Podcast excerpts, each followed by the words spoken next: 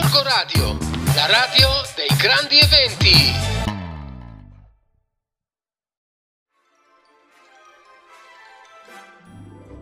Non so voi, ma io in questi giorni sono particolarmente oberata di cose da fare. Scadenze al lavoro, scadenze a casa, scadenze con gli elfi, con gli aiutanti di Babbo Natale.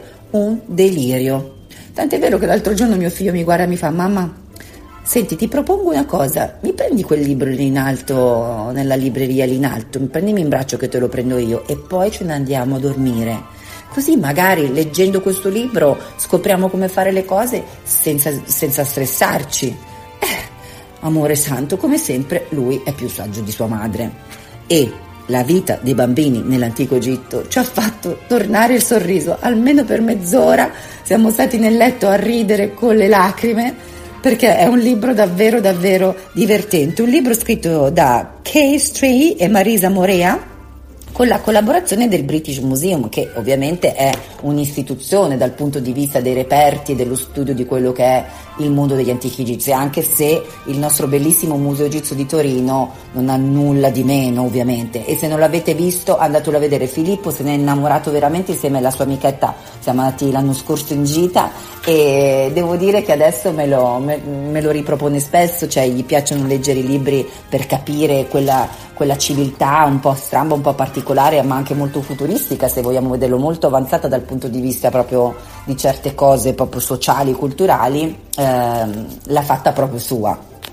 E questo libro è un libro particolare perché è scritto con una grande ironia, eh, e eh, viene diviso in, in, diverse sezioni, c'è un indice all'inizio del libro, infatti Filippo voleva leggerlo ma poi eh, ha capito che cos'è un indice, quindi anche questo è importante quando i bambini si approcciano a libri strutturati in questo modo, a libri quasi scolastici, dove si parla un po' di tutte quelle particolarità e di abitudini che i bambini avevano all'interno di questa civiltà che io reputo ancora meravigliose, misteriose e affascinanti insieme.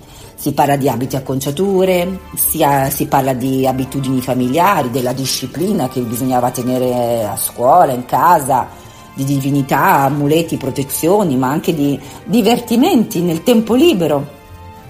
E sapete che cosa abbiamo scoperto? Che in fin dei conti i bambini, non dico che sono sempre uguali, ma i loro rituali, il loro modo di approcciarsi alla vita, eh, i loro modi di vedere le cose, di vivere le cose, eh, sono sempre molto similari. Poi cambiano magari delle abitudini, i mezzi, gli strumenti con i quali certe cose vengono fatte, ma i bambini sono sempre bambini.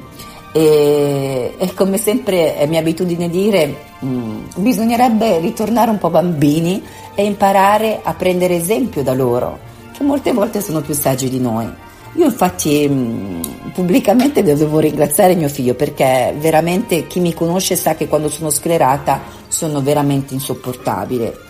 E, e dico sempre come la saggezza di, un, di, una creatura innocente e la saggezza dei libri possano rasserenare nuovamente gli animi e, e permettere di ritagliarsi dei momenti di felicità eh, nella vita quotidiana. Quindi leggete, Leggere è bellissimo, leggere è importantissimo, leggere permette di mm, creare dei momenti di felicità perché io questo momento che si è creato poi quella, quella sera con il mio bambino e le risate che ci siamo fatti perché veramente questo libro è molto molto ironico, sappiatelo alcune volte ci rimani anche un attimo disarmato, però mi rimarrà nel cuore come un ricordo meraviglioso, ecco mia, il mio termine e aggettivo preferito perché sono questi momenti che, che, contano nella vita, sono quei piccoli momenti che nascono da, da un non nulla e che ti trasformano la giornata che da faticosa diventa meravigliosa.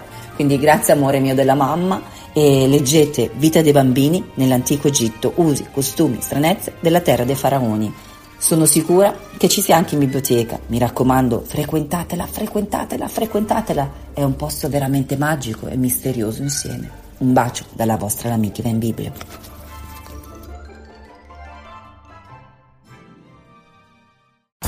Corco Radio, la radio dei grandi eventi.